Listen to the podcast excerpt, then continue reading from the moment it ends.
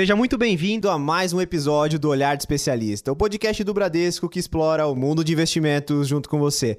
Aqui é o Felipe França, mas todo mundo me chama de PH, então vocês já me conhecem como PH. E esse é o episódio número 18 dessa editoria periódica que eu sempre falo, né, Tailan, que eu gosto demais. Inclusive, já introduz, Tailan, o nosso tema de hoje. Claro, com certeza. Vamos lá, pessoal. Tailan Oliveira aqui falando. O tema que nós vamos tratar é de grande interesse, não tenho dúvida, pela maioria de vocês vocês, que é sobre renda variável e suas diversas estratégias. É o seguinte, eu só quero dar aqui um panorama bem rápido do que aconteceu no ano passado. É bem rápido mesmo. É o seguinte, a taxa Selic, eu recordo, aquela taxa básica de juros da economia, influencia muito no nosso dia a dia. Ela saiu de 9%, foi para 13,75, um patamar elevado. Por consequência, o CDI, que caminha juntinho ali com a Selic, também subiu. A bolsa local, ali o o Ibovespa ficou praticamente lateralizado. O Banco Central Americano subiu taxa de juros por lá de uma maneira abrupta, nunca visto desde ali, desde o início dos anos 2000 aproximadamente. Enfim, foi um cenário bem difícil para renda variável. Mas ele, o nosso convidado e o seu time conseguiram superar os benchmarks e as referências do mercado e ocuparam todos os rankings de fundos top performance quando o assunto são ações e suas diferentes estratégias, não é mesmo, PH? Não, é, até trazendo em números absolutos, né, quando a gente olha o produto comprado e vendido, o famoso long and short, né, ele trouxe uma rentabilidade nominal no ano de 22 de 35%, o long biased, que é o parcialmente comprado, em torno de 23%, e o long only, que é o totalmente comprado, de 14%. Tailan, só para o nosso ouvinte ter uma referência do que a gente está falando, o CDI em 2022 foi 12, o IMAB, que é o indicador de juro real ali da Ambima, foi de 6% e o Ibovespa foi de 8%. Então realmente bateu todos os benchmarks. Ele né? próprio já é uma referência, né? Então... Exatamente. Inclusive, vamos à apresentação dele, que a capa do Spotify já denunciou a gente. Já deu, já deu spoiler. Mas eu vou trazer aqui. O nosso convidado, ele é um nome muito conhecido no mercado financeiro, atua desde 94, responsável por um dos primeiros veículos long and short neutro do Brasil. Já expliquei um pouquinho do que é o long and short, mas a gente vai dar uma aprofundada durante a nossa conversa. Passou por diversas instituições financeiras de renome, atuando com estratégias no Brasil e lá fora. Possui grande expertise de renda variável, é certificado CFA e possui MBA no exterior. André Leon, sócio, CIO e gestor da estratégia de ações da Ibiúna Investimentos, seja muito bem-vindo ao nosso podcast. É um prazer estar aqui com vocês, conversando, é, poder é, conversar com, com, os ouvintes de vocês, é, representando aqui a Ibiúna Investimentos, especificamente a área de ações. É, estamos à disposição para qualquer dúvida, tópicos. Vamos lá. Excelente, Leon. Bom, falei bastante aqui, Leon, do seu currículo profissional. A gente sempre fala um pouquinho das horas vagas dos nossos convidados, né? Então eu queria saber se você tem algum tempo vago, né, Tailan? Porque é, é tanta responsabilidade. O que, que você gosta de fazer? É, essa é uma pergunta complexa, tá? Eu gosto de, de, de várias coisas. É, eu gosto muito de, de ver é, documentários e, e, estudos sobre é, fatos científicos. Eu sou engenheiro de formação, então gosto muito dessa coisa. Então, desde é, coisas como como o universo funciona, astronomia e coisas assim, mas também gosto de fotografia. É, já me dediquei a, a, aquarismo, então assim é bem variado. É, coisas que me, que me trazem curiosidade. Caramba, que bacana, hein, Telan? Se for fazer um episódio de astronomia, a gente já. É, dá, pra, dá pra chamar o Leon, sem dúvida. E vale até ressaltar, PH, que o Leon tava na Faria Lima ali quando tudo era mato, né, cara? É uma nem... pessoa que tem muita experiência, né? Acho que nem era mato lá. não, não precisa não levar tão longe, Lima, né? né? É muita experiência envolvida.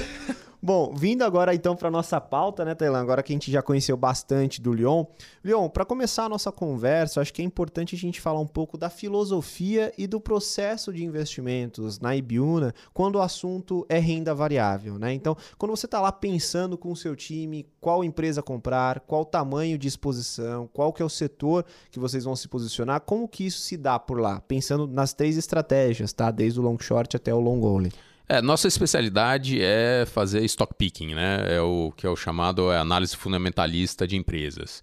É, então é, é, aquele processo de realmente conhecer a empresa, estudar a empresa, é, entender qual que é o, o, modelo de negócio da empresa, como ela age, quais são as, as, as realmente as qualidades, as fraquezas, a competição, é, para a gente conseguir realmente fazer análise, é, projetar é, os resultados da empresa no futuro e fazer o tradicional valor justo, né? que é sempre o, realmente o, o que, que a gente é, é nosso último objetivo para realmente decidir que empresas comprar, que empresas vender, que empresas não chegar perto.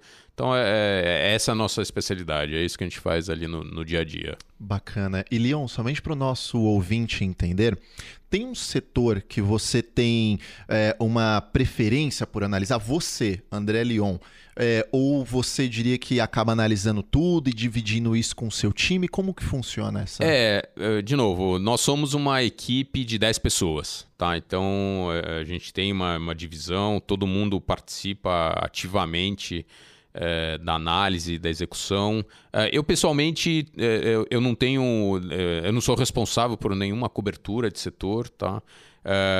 mas eu gosto de basicamente de todos os setores. Tá? Tem alguns setores que, logicamente, eu conheço menos. É, tem alguns setores que, que realmente eu, eu considero é, extremamente difíceis de, de olhar. Então, por exemplo, um é companhias aéreas. Eu, eu nunca entendi como aquele negócio funciona, entendeu? É realmente é um moedor de carne. É um sobe e desce. Danado, é um sobe e né? desce, exato. É uma coisa assim, é muito violento e, e são movimentos muito agressivos. Então, realmente é muito complexo.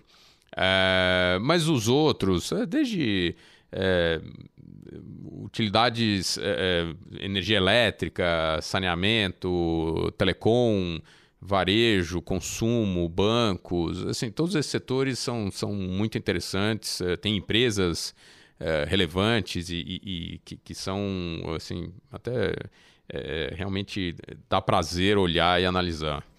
É, uma outra coisa que chama atenção é porque quando a gente olha lá atrás, né, quando a Ibiúna foi fundada, ela nasceu com esse DNA macro muito forte, né, lá com, com o Rodrigo Azevedo, o Mário Toroz, né, que é são ex-diretores do Banco Central. Quando a gente olha para o universo de renda variável, como que vocês fazem essa balança entre o fundamentalista e o cenário macro? É, boa pergunta essa. É, eu, eu me é, juntei à Ibiúna poucos meses depois de, dela ter sido fundada. É, e já com essa visão de é, análise fundamentalista. Tá? Então, como é que a gente interage, como é que a gente é, realmente. Como que a área macro, até pouco tempo atrás eram só essas duas áreas, né? a área macro e a área de, de ações. Como é que a gente interagia? a nossa visão é ali no, no empresa empresa. Então, é, a gente é, usa a informação é, que, logicamente, é abundante na área macro, desse ponto de vista de, de é, setor, indicadores macro, então, inflação, crescimento, taxa de juros. A gente usa, usa essas informações é, como entrada para os nossos modelos é, de análise. Tá?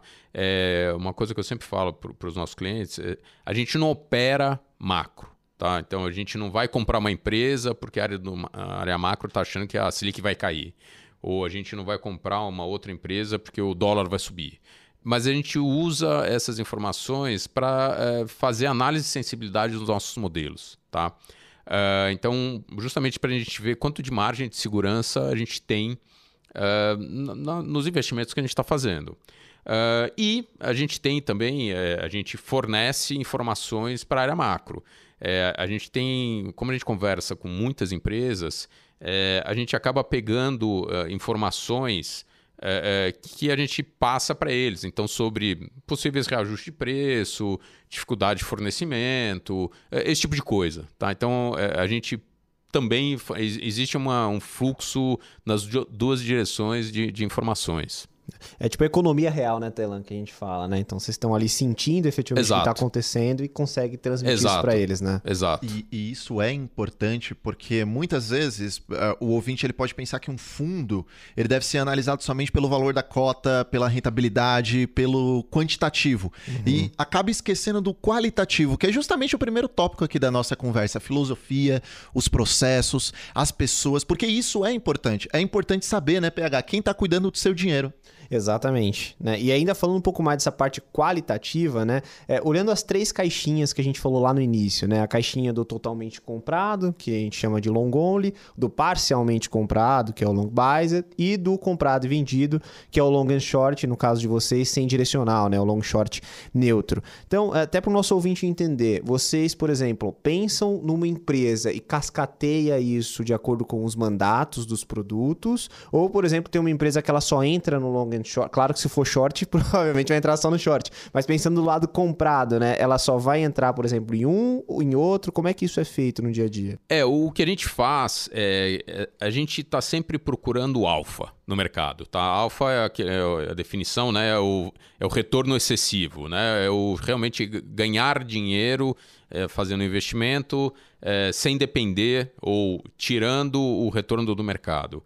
É, e o que a gente faz é, assim, a gente realmente está procurando bons investimentos para fazer. Na hora que a gente descobre uma oportunidade, a gente vai olhar esses três mandatos que a gente tem e a gente vai ver onde eles encaixam. Tá? Então não é uma coisa matricial, entra em todos, nada disso. Então a gente vai é, analisar as três diferentes, é, os três diferentes portfólios para ver em qual que encaixa. Então, você está absolutamente correto. Se é uma empresa que a gente vai é, vender, né, vai fazer um short, logicamente o long only, o somente comprado, não encaixa. É, mas a gente pode ver justamente é, se encaixa no long and short e no long biased. O long biased, é, é, que é o parcialmente comprado, a gente pode fazer uma posição, por exemplo, que a gente só está short. A gente vai lá e vende. A gente acha que a empresa vai cair absolutamente e a gente vai lá e vende. Ou a gente pode fazer um par. A gente vende é, aquela empresa, compra uma outra e a mesma coisa do long and short. Então a gente realmente faz uma análise é, de cada um dos portfólios para ver aonde que é, tem o melhor encaixe. Se encaixar nos três, ótimo. Se encaixar só num, ótimo também. E é assim que a gente vai fazendo a gestão.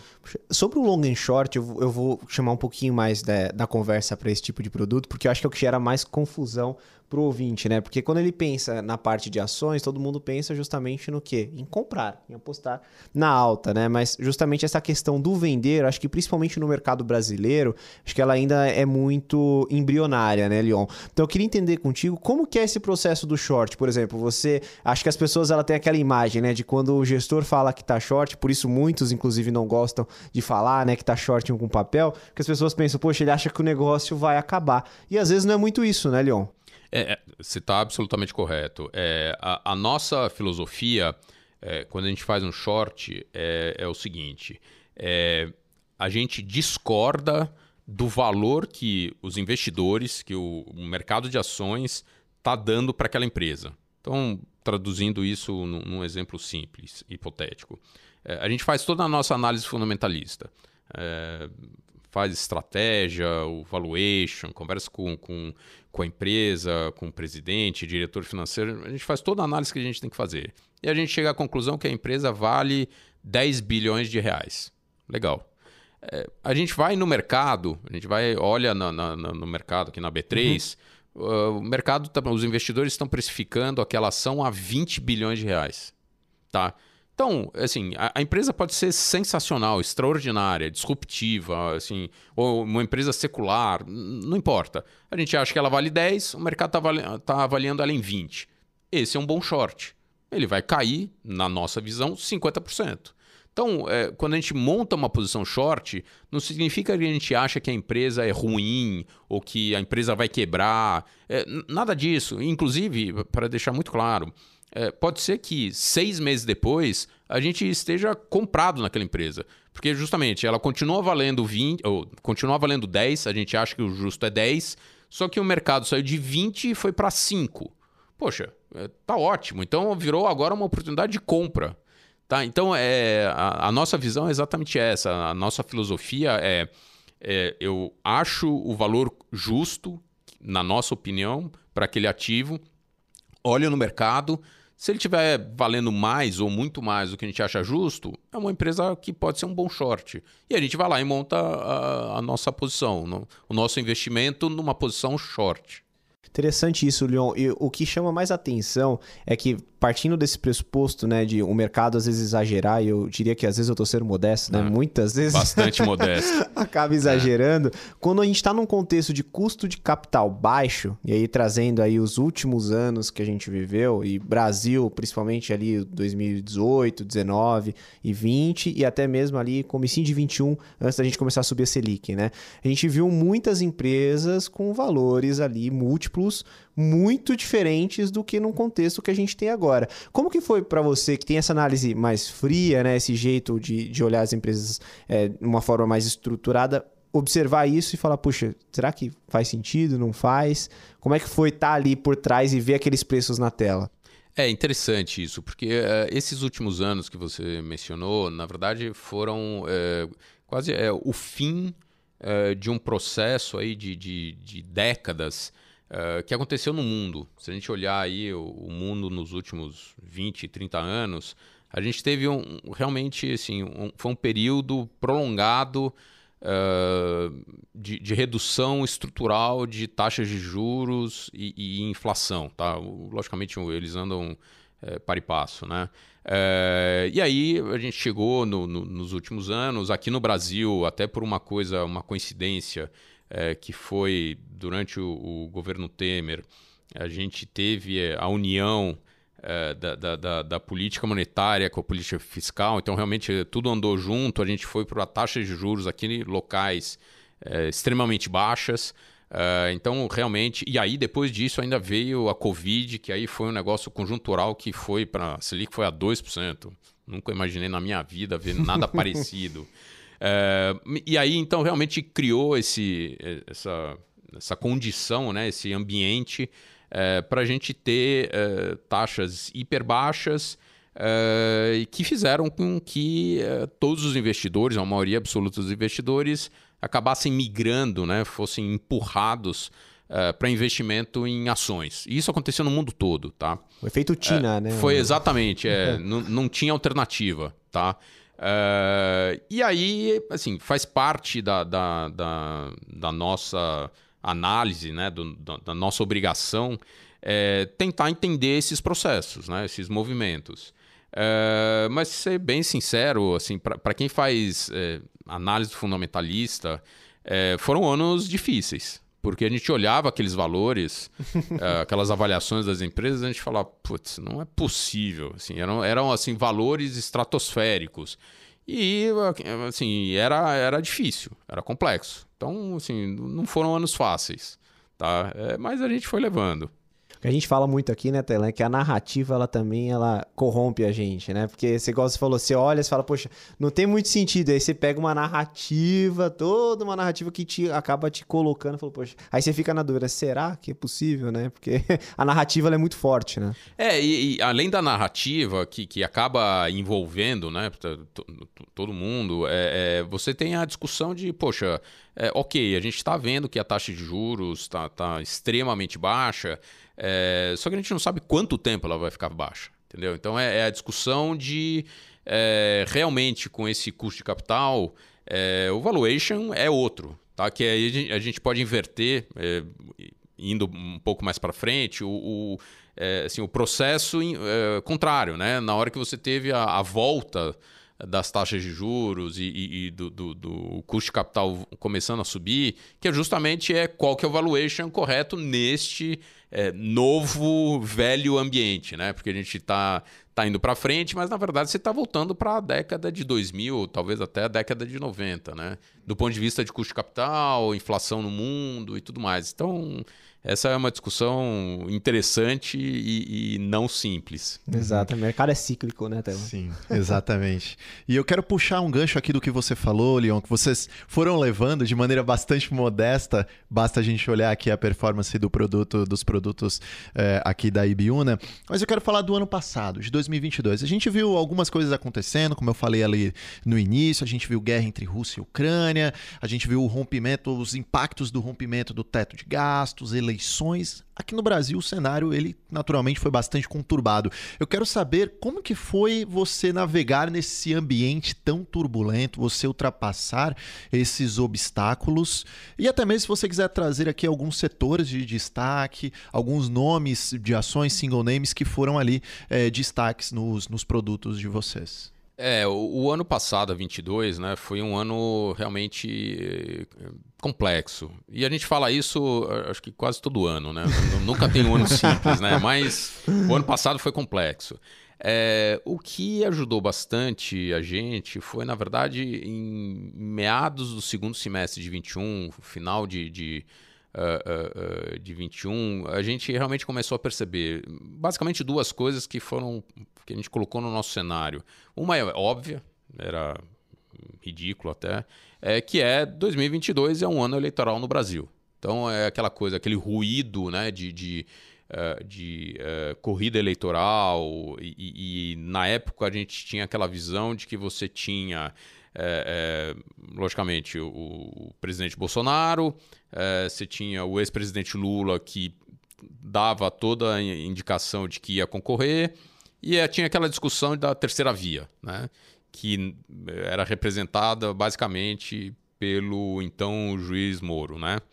Uh, e aí, no começo do ano, acho que foi em fevereiro ou março, já não me lembro, ele foi eliminado, não, não conseguiu se viabilizar e virou realmente uma, uma corrida de, de dois candidatos. Uh, e a gente brinca que assim é, era um negócio que ia ser 52%, 48%. A gente não sabia quem eram os 52%. Então, assim, era um negócio completamente parelho que a gente não queria participar. A gente não, não queria tomar posição, não, nem porque eu queria, porque simplesmente a gente não sabia o que ia acontecer. Então, desde o início, a gente é, é, tomou essa decisão é, de, assim, não vamos fazer posição. A gente normalmente não faz, tá? É, mas esse ano era mais óbvio ainda. Assim, não vamos tomar posições políticas, né? Investimentos baseados em A vai ganhar, ou B vai ganhar, vai acontecer isso, vai acontecer aquilo. A gente via que era um negócio assim, realmente, realmente caro coroa, vamos esperar. Tá? Então, esse foi o primeiro assim, ponto que pesou bastante no nosso cenário.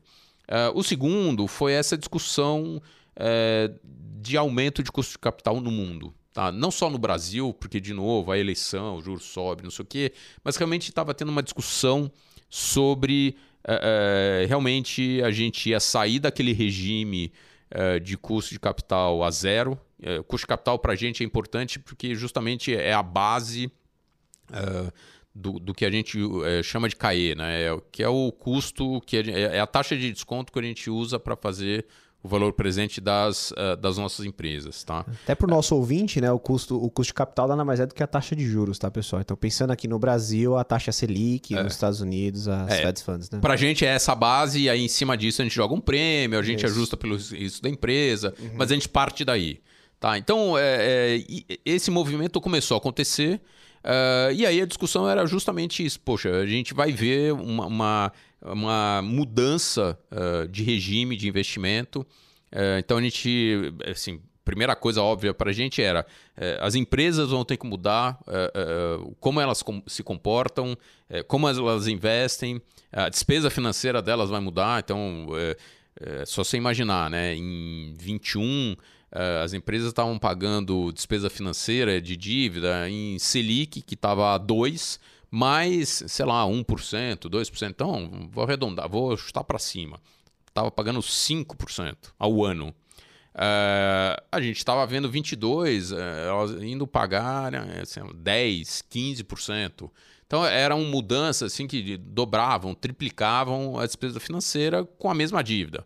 A empresa não tinha feito nada, ela pagava 100 reais uh, por mês de, de, de, de, juros, ia começar a pagar 200, 300. Então, assim, era uma mudança relevante.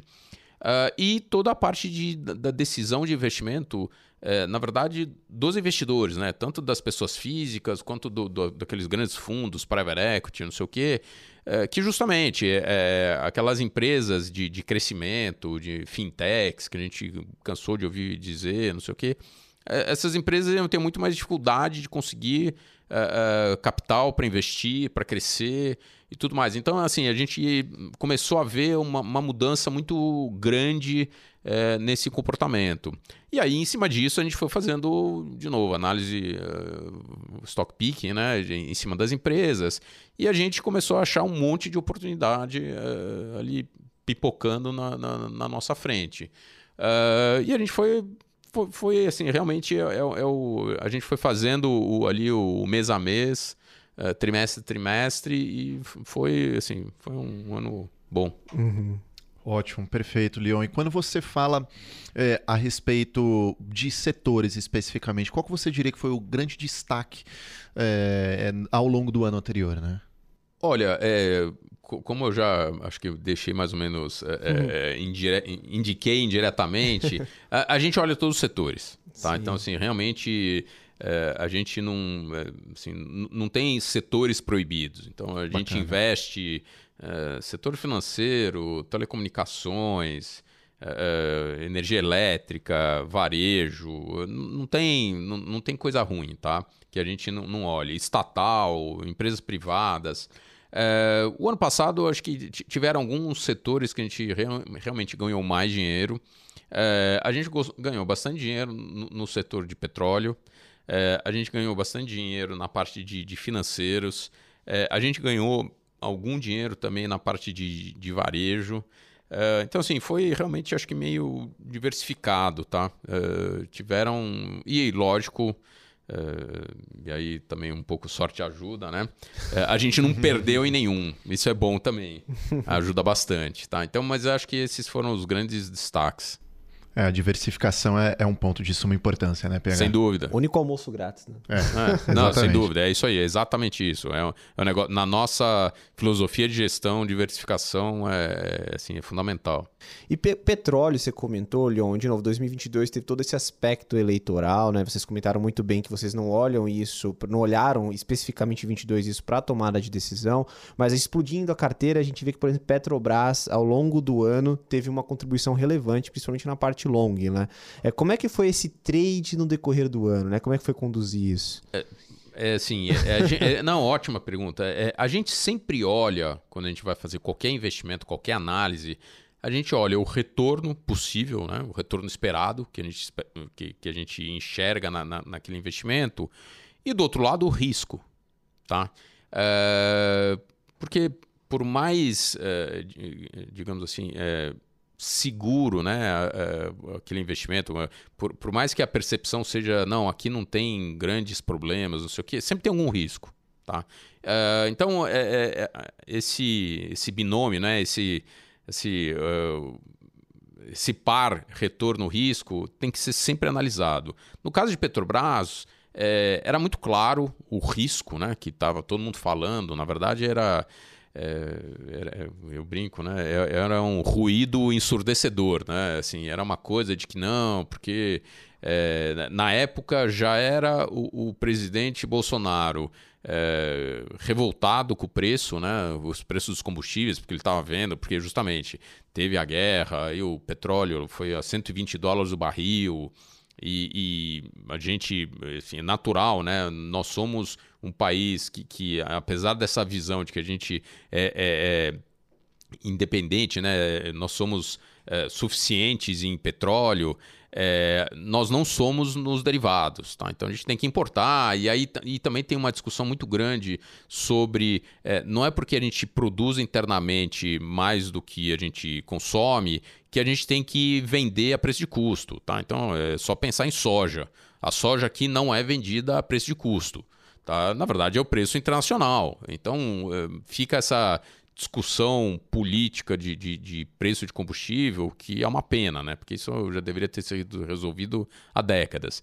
É, mas. É, é, então, assim, tava todo esse ruído, e aí depois, quando o, o, presidente Lula começou também a, a, a, a ir bem na, nas pesquisas, né? aí virou aquela coisa de não, se o presidente Lula ganhar, vai destruir a empresa. Então, assim, era um ruído, assim, era essa percepção de risco enorme. O detalhe é que é, óbvio, a gente via isso, só que a gente via o valuation, né? O valor da empresa. E a gente via assim um, um upside, um retorno esperado uh, inacreditável. Então a gente falou: olha, peraí, é, tem risco, é, mas tem muito retorno potencial. E a gente falou: não, vale a pena investir. E aí a gente foi fazendo, lógico, aí entra um pouco da parte da gestão, né? É, que é essa gestão de retorno versus risco, se aumenta a posição, diminui a posição, e a gente foi fazendo isso o ano inteiro. Tá? Então, na verdade, a gente entrou é, é, é já desde 21 com, com essa posição que a gente foi aumentando e diminuindo, e a gente manteve o ano inteiro. E aí acabou dando o resultado que, que vocês viram. Excelente. E aí, quando depois da eleição, né, como é que vocês fizeram com essa posição? Zerou? Porque aí eu acho que o cenário para a Petrobras ele ficou mais complexo, né? Na verdade, não. É, uhum. O que a gente fez logo depois da, da, da eleição é, foi. É, a gente acabou reduzindo. É, na verdade, foram várias posições que a gente tinha. Porque, é, pensando do, do, do, ponto de vista de, de, de cenário, né? É, se você imaginar na, na sexta-feira antes do segundo turno, é, você tinha dois cenários que você não sabia. De novo, é, para a gente era 50-50% de chance cada uma, que era presidente Bolsonaro vencedor, presidente Lula vencedor. Na segunda-feira a gente sabia quem tinha sido vencedor. Então a gente falou e ajustou nossas posições. A gente falou, olha, é esse o cenário, o presidente Lula é vencedor, tá ótimo, vamos entender qual que é o, o plano de governo dele, quais são os projetos dele, não sei o quê, e aí a gente começa a, a, a voltar a tomar risco. Então a gente acabou fazendo isso. Logo depois, ali na, na, na semana, na verdade a gente fez um grande ajuste na segunda-feira, 31 de outubro, e aí nas semanas seguintes a gente foi realmente fazendo essa gestão mais fina, a gente acabou reduzindo o nosso risco em todos os fundos. Uh, e aí, depois disso, é que a gente, quando a gente começou a entender de fato qual que era a direção, a gente voltou a, a aumentar nossas posições. Mas então, a, a, visão especificamente de Petrobras, sim, a gente reduziu ela, a gente não zerou, porque a gente continuava vendo um retorno esperado é, muito grande, é, é, mas desde então a gente, na verdade, vem aumentando a posição. Entendi. Você vê, conforme ele vai falando, né, Telan, você vai vendo a arte da gestão ativa, né? Sim, sim, exatamente. Que a história ela vai se escrevendo por algumas linhas tortas, mas como eles fazem a gestão fundamentalista, eles já têm uma noção de qual teoricamente deveria ser ali o preço terminal aproximadamente, vamos dizer assim, uma paciência em manter uma posição, apesar dos fatos que ocorreram, não é mesmo? e também uma, uma certa convicção justamente decorrência dessa confiança, né? Por estudar tanto aquele case e conseguir ter assim uma maior aptidão ali na, na seleção do papel. Isso é bem bacana, saber como a, como que a gestão pensa é, na prática ali realmente naquele momento, né? Exatamente. É uma coisa que para o investidor pessoa física não é fácil, né? Então, assim, de novo, é aquela coisa que a gente escuta e a gente fala, ah, é simples. E na hora que você senta para fazer, você fala, opa, ter essa paciência não é tão fácil assim, né? É, ô Leon, um ponto que eu também tenho muita curiosidade é falando do produto long and short de novo, né? Porque aqui, quando a gente fala de Petrobras, é o que você falou, né? Pensando numa posição comprada, que você via um desconto relevante. Eu sei que abrir nomes do short não é um, algo confortável, mas no aspecto geral, o produto nessa performance de 35%, que foi uma performance muito boa, né? Foi mais puxado para o lado de short ou mais puxado para o lado de long?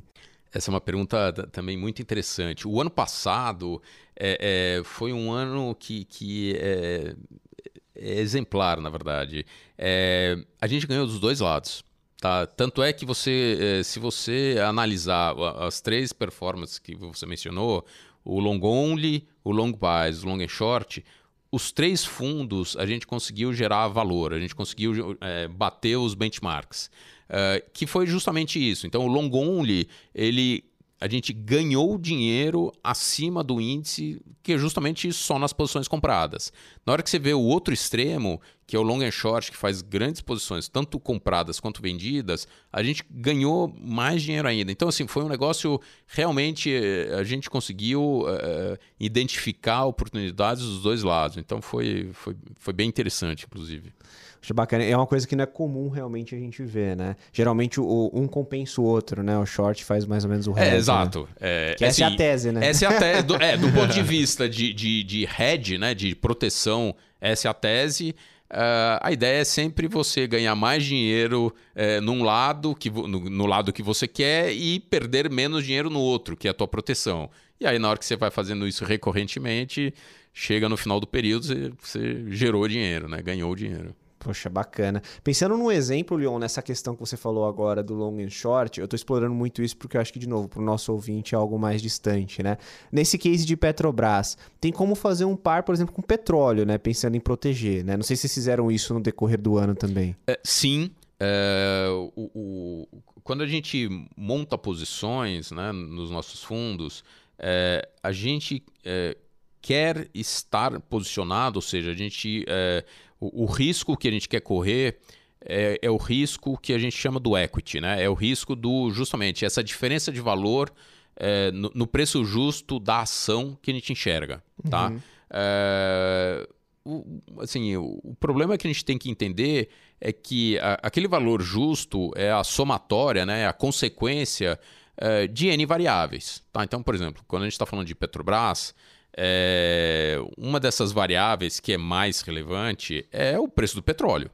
Se o preço do petróleo for para 50 dólares o barril, é, ou para 150 dólares o barril, é, o resultado é, da, da, empresa e, consequentemente, o, o valor justo da, da, empresa vai variar. Tá? É, e, e, não só da Petrobras, qualquer petroleira no mundo. Tá? É, vai variar, porque assim, uma coisa é você vai lá, fura um poço, é, tira um barril de petróleo e vende ele a 50 dólares. É, outra coisa é você fura o mesmo poço, tira um, o mesmo um barril de petróleo e vende a 150. Pô, o lucro é diferente. Então, é, é essa variação é, que a gente é, tenta não correr. Então, nos produtos que a gente consegue fazer justamente o hedge, né, a proteção, a gente, quando tem uma incerteza muito grande é, sobre aquela variável, a gente tenta se proteger. Então, no caso de, do, da, da, posição de Petrobras, é, no caso do long and short e também do long base, é, sim, a gente fez essa proteção. Então, o ano passado, quase que inteiro, é, a gente tinha posições vendidas é, de futuro de petróleo tá? numa, numa proporção é, que fosse é, razoável, né? que ela fosse é, um, um, bom head para a nossa posição de Petrobras. A gente não queria, a gente não estava... Apostando na queda do petróleo. Exatamente, né? a gente não estava operando petróleo. inclusive, se, se vocês forem analisar o nosso fundo, a gente só vai ter posição de futuro de petróleo quando tiver o risco de, de Petrobras ou alguma outra petrolífera. É, nosso, nossa expertise não é operar commodity, é, a gente não opera DI, a gente não opera crédito. É, inclusive, assim, para quem quiser esse tipo de risco, tem os outros fundos da Ibiúna, tem lá o fundo macro, tem o fundo de crédito, são ótimos também. É, o, o, nosso, é, realmente, assim, a, a, nossa meta, o nosso objetivo é correr esse risco, é investir em ações, em equity. Tá? Então é daí que vem essa coisa de montar esses redes. Poxa, muito interessante, né? Acho que isso para o ouvinte não fica tão claro. Eu acho que aqui é a importância, novamente, de você é, ter esse tipo de estratégia pensando na composição de portfólio. Sim, né? até mesmo falando de portfólio, já que você tocou nesse ponto, PH, em geral, long and short, costuma diversificar muito bem o portfólio. São produtos que trazem uma correlação, é uma relação com os demais ativos que é baixa, ou seja, realmente é, pode aumentar o retorno da tua carteira, trazendo ali também uma redução de risco. Long biased é aquele cara que você consegue dar eventualmente um primeiro passo na renda variável, correr mais de correr mais risco e o long only é aquele cara totalmente comprado, como foi falado aqui, quando você quer se expor totalmente a, aos ativos da bolsa de valores, né? Então essa parte da diversificação do portfólio, enfim, é bem importante. É, eu queria insistir ainda no ano de, de 22, porque de novo foi um ano emblemático, né, Leon? É, se pudesse falar mais alguns outros cases além de Petrobras que foram ali expoentes relevantes para os fundos. É, claro, é assim, é, a gente ganhou. Tiveram vários bom, bons cases que, que a gente conseguiu é, é, realmente é, dar algum retorno é, é, para o fundo. Tá? por exemplo, no final de 21, começo de 22, a gente investiu até numa empresa do grupo aqui, na Cielo. Tá? É uma subsidiária, o Bradesco tem. O Bradesco o Banco do Brasil são os, os controladores, que é uma empresa adquirente, cartão de crédito. todo mundo já deve ter visto aí as maquininhas pelo, pelo Brasil. que foi uma empresa até por vários anos, aí, os últimos anos, ela sofreu pela concorrência.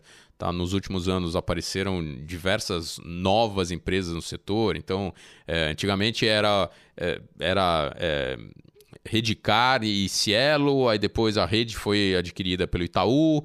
É, depois apareceu, já não me lembro exatamente a ordem, né? Mas aí apareceu a GetNet, que era do Santander. Uh, depois apareceu Stone, aí Pags, e, e aí começou a aparecer uma, uma renca, né? Uma, assim, várias adquirentes, subadquirentes, e, todo mundo tinha adquirente, tá? Uh, então, é, Cielo foi uma das empresas que, por causa dessa concorrência, e aí a gente entra também um pouco na dinâmica de, do custo de capital, né? Dinheiro abundante, todo mundo montando empresa, não sei o quê, ela acabou sofrendo pela concorrência. E aí, no final, ele, durante 2021, a gente começou a perceber é, que a empresa estava relativamente bem arrumada, tinha feito a lição de casa, é, reduziu o custo, tinha é, re reestruturado a carteira de clientes, não sei o quê. E a gente começou a ver que, pô, essa empresa aqui parece legal. E estava num valuation interessante. Uh, e aí a gente montou posição, fez o investimento, entra, acabou entrando em todos os fundos e aí teve, no, no começo de 22, teve um, um retorno interessante. Então, é, é, foi um, um, bom trade que a gente acabou fazendo, é, ganhamos dinheiro, é, foi assim, foi bem interessante. Poxa, bacana, né? Pra você ver como um setor bem competitivo e, e, como que o ambiente de mudança macro ele pode realmente voltar, igual o Leon colocou, né? Voltar a trazer coisas que no passado é, eram relevantes, eram empresas dominantes no setor, trazer isso novamente para o contexto, né? Sim, sim, exatamente, PH. E acredito que o Leon, ele, enfim, citou aqui a respeito do ano de 2022. Uhum. Queria também já puxar a conversa para 23. Porque, enfim, esse ano tá bem. Ainda é curto, né, PH? tá tranquilo, Mas né? A gente, vamos dizer que é um ano inteiro dentro de três meses, dados os acontecimentos que estão rolando aí, né, PH? Não, exatamente. Tá um ano muito difícil. O Leão colocou aqui, né, que todo ano é difícil, mas eu acho que esse tá. a gente falou a mesma coisa de 22. É. Né? Exatamente. É, é todo ano começa e fala, nossa, esse ano vai ser difícil. E é mesmo. Tá. E aí, por alguma razão, sempre acontece alguma coisa, né? Assim, não. É, é, eu não me lembro de nenhum ano fácil. Exatamente. Mas só para relembrar, né, pegar? Uhum. A gente está tendo reabertura de China depois de um período de lockdown, enfim, que pode ter uma certa influência nos países emergentes. A gente teve a conversa do, do hard landing, soft landing lá nos Estados Unidos, ou seja, o pouso suave, então o pouso forçado da economia. Crise de crédito aqui no mercado local e também a crise bancária. A gente pode dizer que já de maneira global, dado que se alastrou uhum. além dos Estados Unidos. Né? Então, Leon, como que vocês vêm operando ao longo deste ano? Né? É, é, a gente está com, com uh, uma visão uh, do ponto de vista aqui doméstico cautelosa, tá? já, já desde antes de, de, de todos esses eventos que você falou. Uh, a, gente já tem, justamente por essa questão de. Uh, dado que foi o, o, o presidente Lula, o, o PT que, que, ganhou a eleição, uh, a gente sabe, é natural, é, esperado, que eles têm uma agenda menos voltada para a economia. Na verdade, é, é, sempre um questionamento. Então, a gente está vendo questionamento sobre juros do, do Banco Central. É, a gente está ouvindo o discurso diversas vezes de, de rever uh, decisões tomadas em governos anteriores, então, uh, desde desestatização da Eletrobras, uh, reformas que foram feitas, trabalhista, e por aí vai. Tá? Então, assim, são, são, coisas que a gente sabe que acabam afetando negativamente as variáveis econômicas e que você sabe que vai acabar como consequência, gerando um é, crescimento menor. Tá? Então, é, a gente já entrou o ano com essa visão de, poxa, o crescimento de, de provavelmente de 23 e possivelmente de 2024 é, vai ser um crescimento mais moderado. Tá? É, na hora que a gente entra realmente no ano e começam esses eventos que você comentou, é, a gente fica mais cauteloso ainda, tá? Então, é, é, é, assim, logo na primeira semana teve um evento de crédito relevante aqui no Brasil. Na segunda semana, se não me engano, já também faz tanto tempo que você já nem lembra. É, acho que foi logo. Foi, foi na primeira quinzena, é, ali no começo de janeiro. Isso. Tá? É, teve um evento de crédito relevante, que aí começou toda uma discussão de qual será o impacto é, no, no, no, crédito é, generalizado né, no Brasil. No, no, realmente, na disponibilidade, no custo, o que, que os bancos vão fazer, se vão subir a barra, vão parar de dar crédito tudo mais. E isso, de novo, impacta o crescimento econômico é, como um todo. É, então, assim, a gente já faz algum tempo e a gente tem, na verdade, aumentado essa, essa tendência de, na nossa análise da, das empresas, procurar por empresas que sejam menos dependentes de, de, desse crescimento econômico. Tá? Ou porque elas têm uma vantagem comparativa, é, ou porque elas estão é, atuando num, num mercado que é pouco é, concentrado, então é, elas podem crescer em cima de outras empresas. É, então, assim, é, desde o começo a gente está com essa visão mais cautelosa. Logicamente, exportadoras são, são empresas que, que se beneficiam ou que não são prejudicadas, então é, é muito nessa linha. Leon, esse evento de crédito que aconteceu ali no iníciozinho do ano, chegou a influenciar, por exemplo, de alguma forma, olha, a gente vai adotar um menor posicionamento em consumo cíclico, por exemplo, dado que empresas do setor podem ser afetadas por, vamos dizer, por sofrer um pouco com esse risco, enfim, isso chegou a afetar o portfólio? É, a maneira como a gente faz a gestão é, não é setorial, é, realmente é nome a nome, tá? é empresa a empresa. É, logicamente, no, nos dias ali seguintes do, do, do, evento, a gente virou de ponta cabeça a nossa carteira, né, as nossas carteiras é, e o mercado como um todo é, de ações para a gente tentando identificar quais seriam as empresas que poderiam ser afetadas. Tá?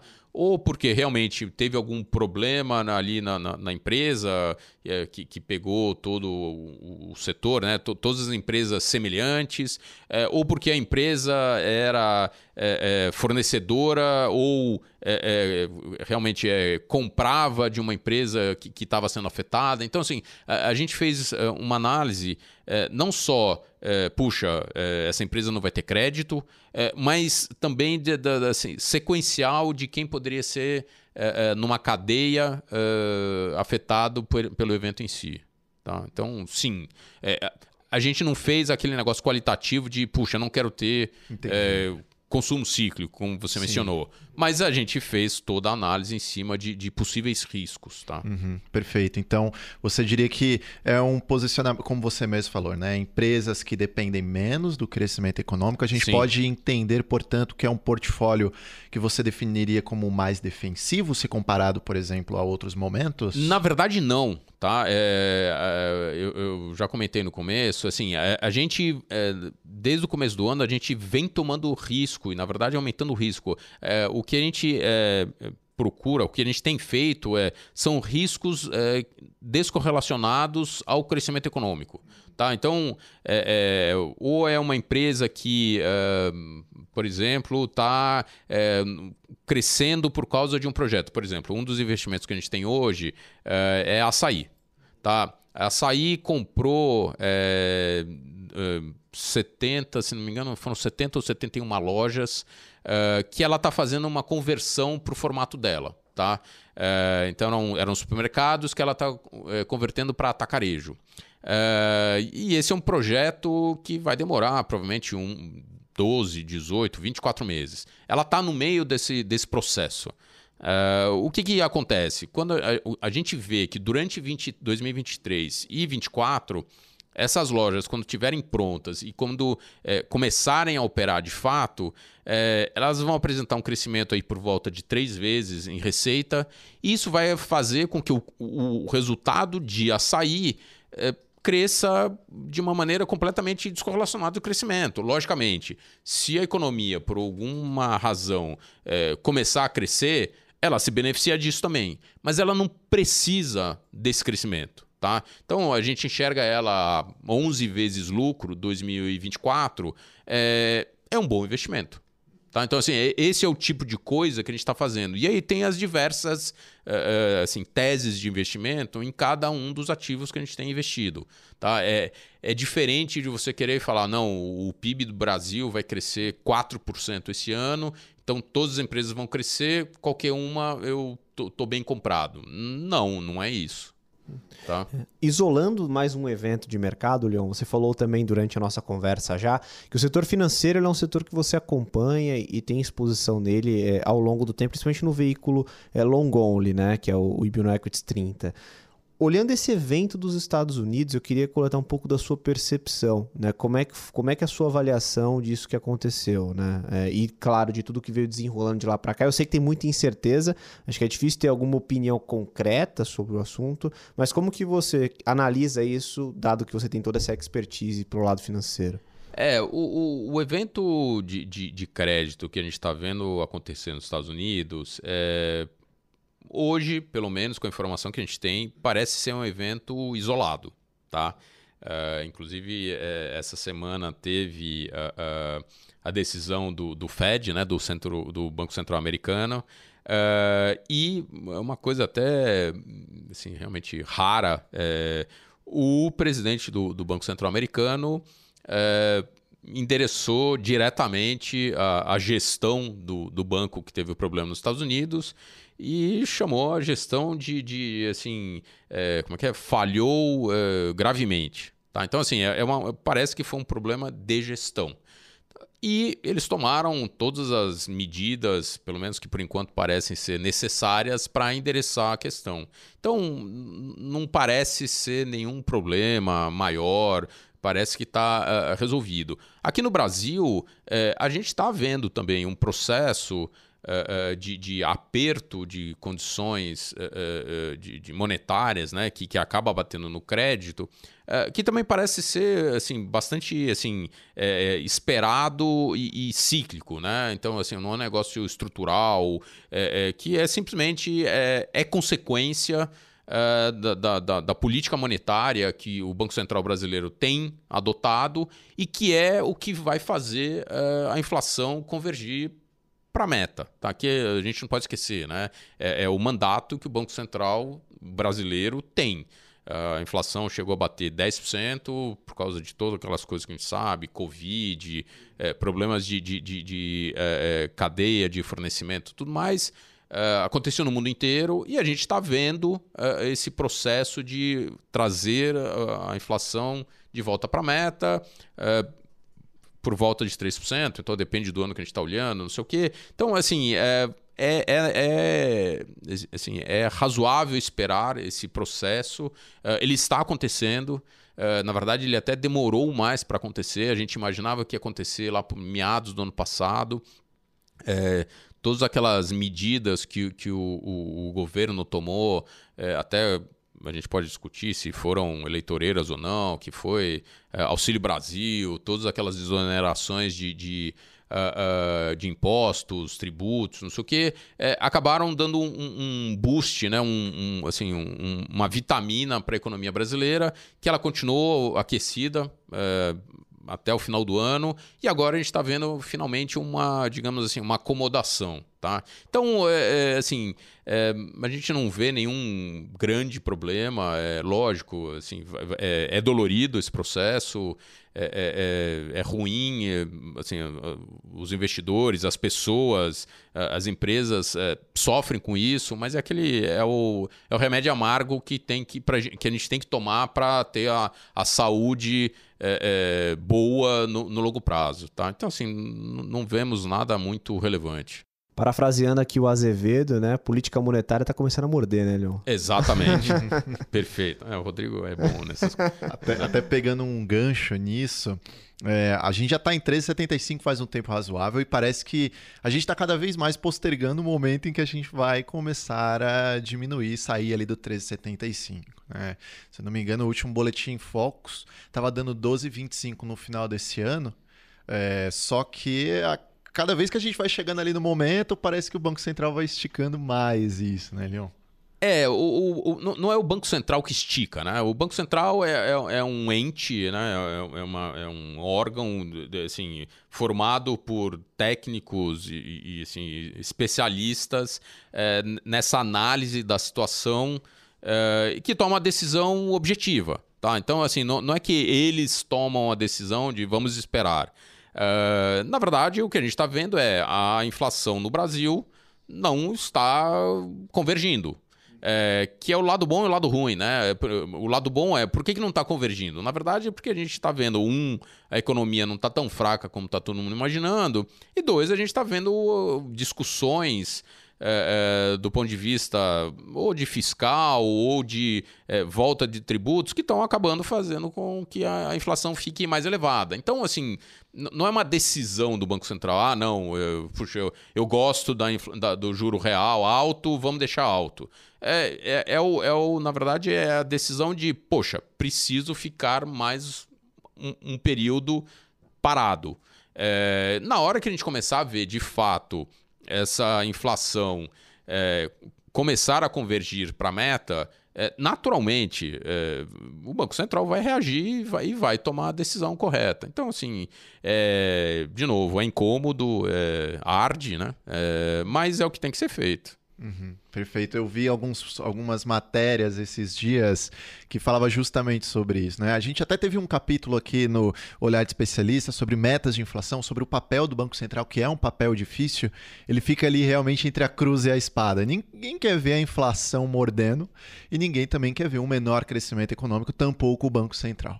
Então ele tem que conseguir é, navegar nesse ambiente que é bem difícil, né? É, e até pegando um gancho nesse ambiente que é difícil, porque além da gente estar tá com, com juro alto e postergando né, esse início de corte, acho que o, olhando mais para frente, a grande questão é que o juro ele continua alto por bastante tempo, pelo menos olhando hoje as expectativas. E pegando um gancho nisso, Leon, você colocou também durante o nosso bate-papo que houve aquela transferência do movimento TINA. Né? Então, quando você tinha um juro baixo, o investidor não tinha alternativa e ele migrou para renda variável. Agora a gente está no cenário contrário. Se investidor, a gente olha os fluxos né, de, de investimentos da indústria, a gente vê o investidor voltando para o universo de renda fixa. Olhando agora um cenário mais longevo, né? Como que você enxerga esse paradigma entre um juro continuando alto e como que seria o impacto disso dentro do universo de renda variável? É, é, como sempre acontece, é, especialmente no, no, no, mercado financeiro, é, a gente enxerga é, exageros, né? Então tem os exageros de, de preço, aí tem o, o, os exageros de, de, movimentos. Então, assim, aquele movimento que vai todo mundo para renda fixa. Aí tem depois tem o, o movimento que vai todo mundo para renda variável. É, então, é, assim, aí vai todo mundo pro, pro crédito. E, então, assim, é, a gente está no meio de um desses movimentos que é, é consequência, de fato, é, a gente está vendo é, é, o, o, juro real muito alto e, e, esses fundos de renda fixa com, com retorno muito bom e, e é razoável esperar isso, tá? É, olhando para frente, e isso depende é, do, do, um pouco do, do, cenário que a gente vai ver se realizar, do ponto de vista de arcabouço fiscal, é, política do, do, desse, desse, do nosso governo central para os próximos anos, é, a gente vai ver, é, espero, uma normalização de crescimento, de taxa de juros, de inflação. Na hora que isso acontecer, naturalmente, é, esse equilíbrio se restabelece e a gente vê um movimento contrário, e aí você volta a ver esse fluxo acontecendo. É, para a renda variável. O que a gente não pode esquecer é que no meio desse caminho, é, a gente tem é, duas coisas acontecendo, tá? Uma é essa discussão de, de, de, preço de ativos específicos, tá? Então, assim, hoje a gente já enxerga boas oportunidades, para não falar excelentes, tá? Mas, assim, boas oportunidades de investimento em ativos que estão hoje listados em bolsa, Tá? Então, assim, é, retornos de 40%, 50% uh, em ações, em empresas que a gente está vendo é, nesse cenário. Tá?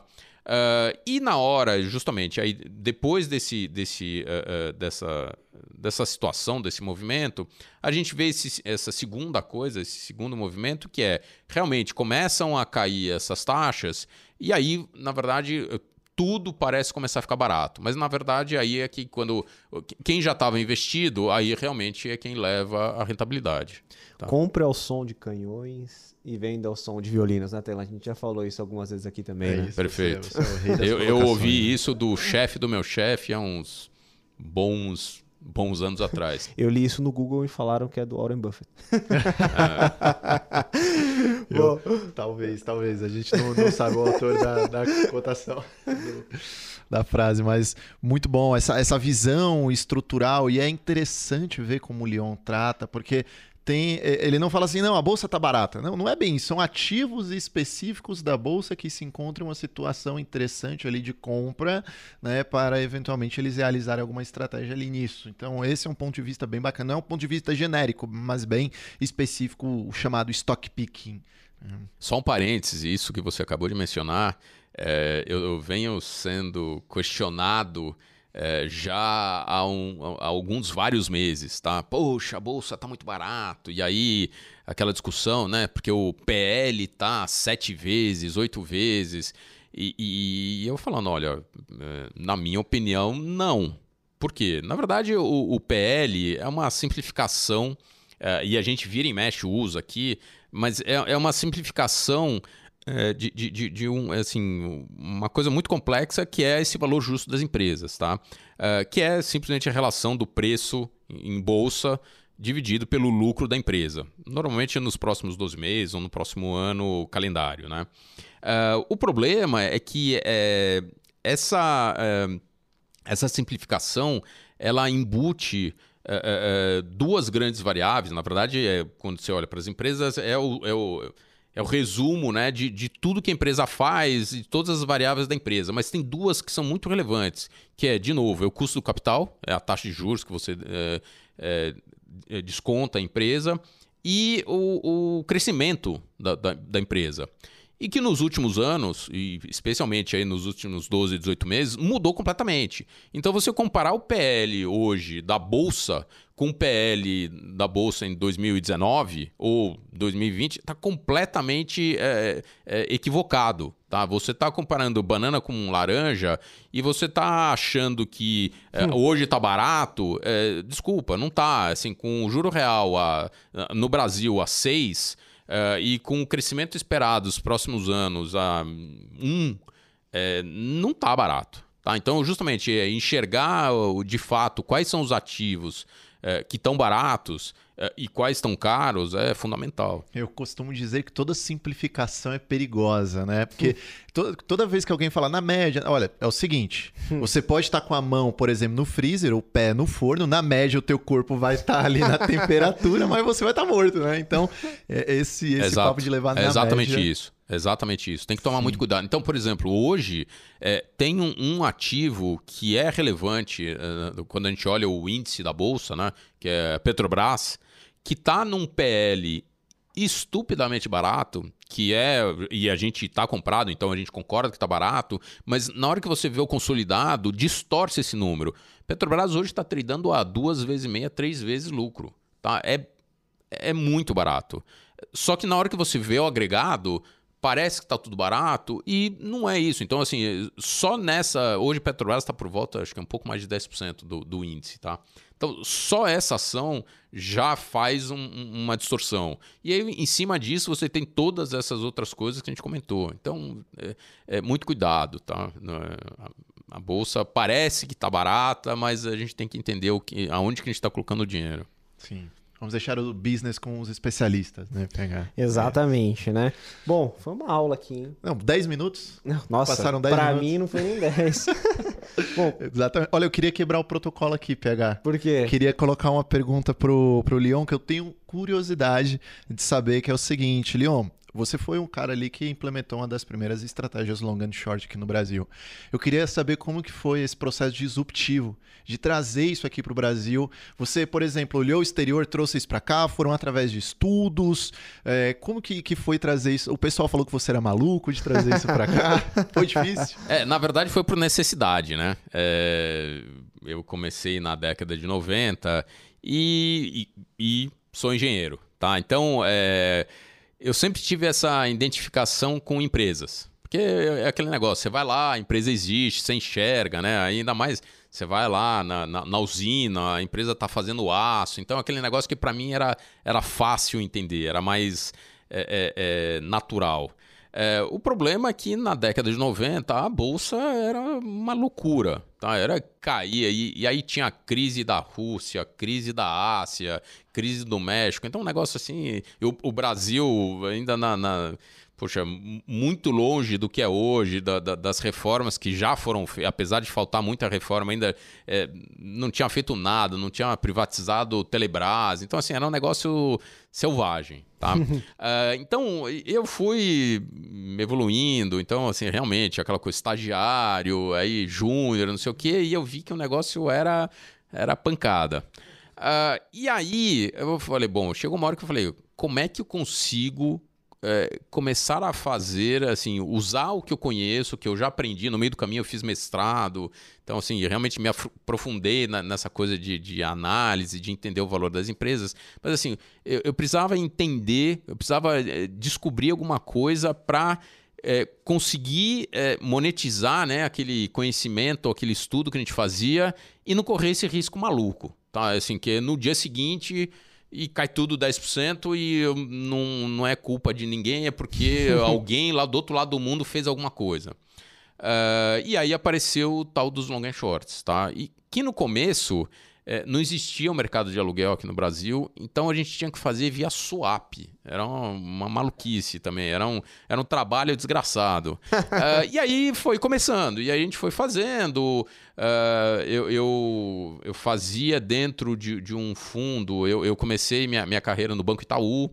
Uh, então a gente fazia isso dentro de um fundo do Itaú, que era o benchmark CDI, não sei o que, então não podia correr esse risco, não sei o que, e a gente foi desenvolvendo. Aí em 2004 a gente abriu o primeiro fundo long and short, Itaú, Itaú Equity Hedge, se não me engano, acho que era isso. E aí ele foi crescendo, não sei o que, e aí foi, realmente a coisa foi crescendo. Mas pegar histórias do mercado financeiro, né? Acho que é muito bacana escutar isso aqui.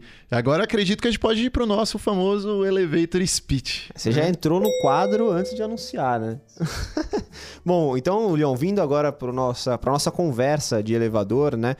A pergunta que tá ficando clássica aqui já, né, Taylor? se você não fosse gestor, e não vale engenheiro, tá? Se você não fosse gestor, o que você seria? Então, esse é um problema que, na verdade, na hora que você falou que não vale ser engenheiro, aí você puta, e agora? Na verdade é o seguinte, é, teve uma época que eu me interessei muito por fotografia. Eu falei no Nossa, começo. Sim. Uh, e eu pensei, uh, assim, se eu não tivesse... Eu gosto muito de ser essa coisa de gestor, analista, e conversar com as empresas, e entender um negócio que eu não, que eu não conheço. Então, é, é uma coisa que me interessa muito. Mas se eu não pudesse ser isso, é, essa parte de fotógrafo é, realmente teve um, teve um tempo que eu, eu me interessei muito. Mas tem uma outra coisa que também me interessa, que aí é o negócio do, do ser engenheiro. É, eu gosto muito de olhar plantas, de planta de apartamento, Nossa. planta de casa, planta de, de, de, de prédio. Então é um pouco dessa coisa de é, é realmente construir. É, é daquelas coisas, né? No, no domingo. É, antigamente, quando tinha o jornal físico, né? Que se abria o jornal para uhum. ler as coisas. E, e vira e mexe tem aqueles anúncios de apartamento e tem a planta. E aí eu fico olhando para a planta e falo, pô, se fosse eu, é, puxa, eu, eu, ah, eu tirava essa parede, abria uma porta aqui, não sei o que. Então, esse, esse negócio de tentar otimizar, ver como faria, isso também é, é uma curiosidade que, que eu, gosto, eu gosto bastante. Que Poxa, bacana. Bacana, bacana, Quando ele falou planta, eu pensei que ele curtia plantas, jardinagem. Ah, não, não, não, não, Planta de não, é projeto. a gente já é, teve, planta de projeto. A gente já teve com esse hobby aqui, Uma tá? pessoa ah. que trouxe esse hobby aqui, eu fiquei pensando nisso, mas hum, hum. tudo bem, né? A gente já trouxe professor. Não, não, foi por isso. Trouxe... Na hora que você falou, não, não pode ser engenheiro, eu falei, bom, agora, agora o cara me pegou. Boa. E, Leon, você tem uma história no mercado financeiro desde 94 e a gente gostaria de saber ao longo dessa, dessa tua história é, aprendiz, um aprendizado que você teve, o maior aprendizado assim, e também um trade de sucesso que você realizou ao longo dessa tua caminhada. Bom, vamos lá. Aprendizados foram vários, né? Assim, foram, vou falar, sei lá, dezenas ou centenas, né?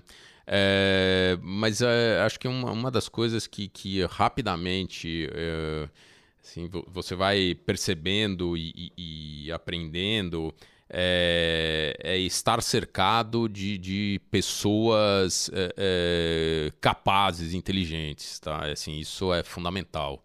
É, lá no começo, jovem, né? Assim, você tem mais dificuldade de, de, de perceber quem é bom, quem não é, que, quem é sério e você acaba levando um, umas bolas nas costas, né? Você leva uhum. lá umas coisas que você estava achando que estava tudo certo e não, e não tá, era exatamente aquilo. Então, é, é, essa, esse negócio, assim, essa, essa, característica, essa qualidade de, de, de pessoas é, é, ao seu redor que idealmente são melhores que você é muito, muito importante. Então, assim, é, e hoje, inclusive na Ibiúna, a gente tenta fazer isso diariamente. Né? O ideal é a gente é, é, ter pessoas na, na, equipe, não sei o que, que sejam melhores que você, que conheçam mais do que você de cada.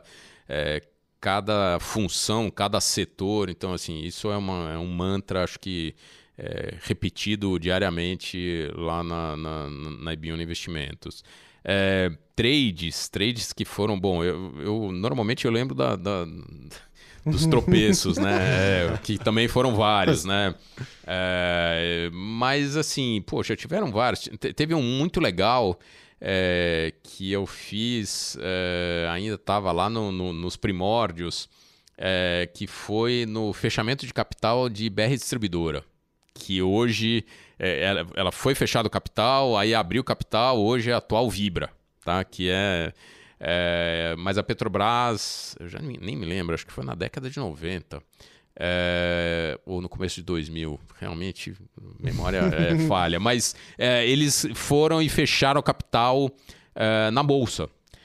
E eu acabei fazendo uma operação justamente de hedge que a gente é, fazia o, o, ratio de troca, era um ratio de troca entre BRDT, que era BR Distribuidor, ação, uh, e Petrobras. E era um negócio mega complexo, a gente teve que modelar tudo, não sei o quê, então esse foi muito legal. Uh, e tiveram vários outros. Aí, se eu for contar aqui, eu vou ficar. vai longe esse negócio. Ótimo, perfeito. Foi, eu dei uma olhada aqui, Leon. Parece que foi no início dos anos 2000. Ah, pode ser. É isso aí. É. 2002, 2003. BR Distribuidora, BRDT4. Exatamente. Agora, indo para a indicação, Leon, de um livro do mercado financeiro e um fora desse contexto. Ou pode Olha, ser uma literatura, tá? Um artigo. Não, então. Não, um na verdade, assim, eu até. É, tem, tem, um livro que eu comecei a ler, mas ainda estou muito no começo, é, mas parece muito interessante. É, o nome em português é O Homem que Decifrou o Mercado. É, é a história, então não sei detalhes ainda, mas é do, do, daquele fundo Medallion, que é um fundo quant é, que é dentro de uma gestora chama Renaissance, é, e que usa, diferente do que a gente faz, que eles usam é, realmente modelos matemáticos para modelar os mercados e o mundo. A gente faz análise fundamentalista, eles fazem o, esse quantitativo. Então, no começo parece bem interessante. Tá? Então, acho que esse é, é o do ligado ao mercado. Tem alguns outros, tem, tem é, mas aí começa a ir para inglês, tem o, o é, como detectar shenanigans, né? Assim, truques contábeis no mercado. Esse também é bastante interessante. Legal. E fora desse contexto, um de astronomia? Não, então. Eu, tem, tem um livro que eu li já há algum tempo e que toda vez alguém me pergunta, eu recomendo esse livro. E para o Brasil, ele é muito interessante, tá? É Por que as Nações Fracassam. Ah, tá? É Esse um livro é sensacional. É do Daron, é, né? É, exatamente. Assim, é, entender é, assim, a, é, todo mundo, e eu me incluía nesse grupo, é, é, assim, você fica olhando para o Brasil, por que, que o Brasil não vai para frente? É sempre essa dificuldade e essas discussões de, de, de congresso e não sei o quê. É, e esse livro, é, assim, realmente eu, eu assim, dá para você dividir, dividir, o antes e o depois quando você lê esse livro, porque você passa a entender é, esse processo, né, esse desenvolvimento das nações, dos países, é, na, na, história e diferentes lugares do mundo. E aí a gente começa a entender é, por que, que o Brasil, quais são os desafios que o Brasil tem que enfrentar e assim, espero um dia consiga resolver. Tá? Então, assim, esse livro, eu, eu, é, esse é aquele livro estrutural. Tá, assim, esse do, do, do, do Medallion, todos esses outros são livros interessantes que você vai juntando, não sei o que. Esse é um livro que eu considero básico, estrutural. Sim, não, não tem um economês tão pesado. Exato. Uma, é, é, não é um livro de economia. Sim, Exatamente. É, é, um livro, na verdade, assim, mistura é, história com, sei lá, sociologia, com economia, com incentivos. Então é um negócio assim, é um multidisciplinar é, extremamente interessante. Sim, exatamente. Mas, infelizmente, Leon, a gente vai chegando aqui ao final é, do nosso podcast. Agradecemos muito a sua presença aqui conosco. Agradecemos também a presença do Caio, que é responsável pelo RI da Ibiúna. O pessoal não escutou a voz dele, mas ele está aqui conosco. E o. Pode dar um oi, Caio, por favor. Bom, dando um alô aqui.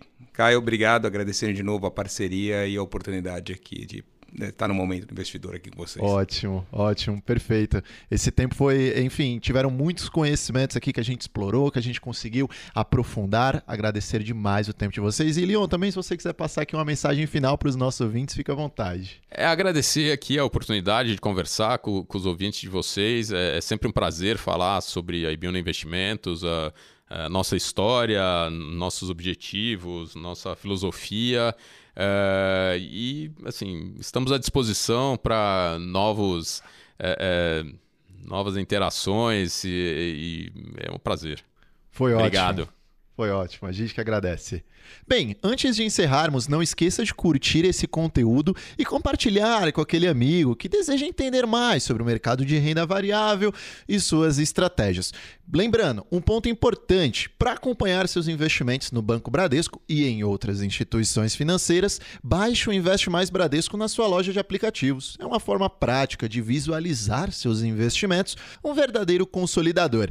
Esse foi mais um episódio do Olhar de Especialista, o podcast que explora o mundo de investimentos com você. Valeu!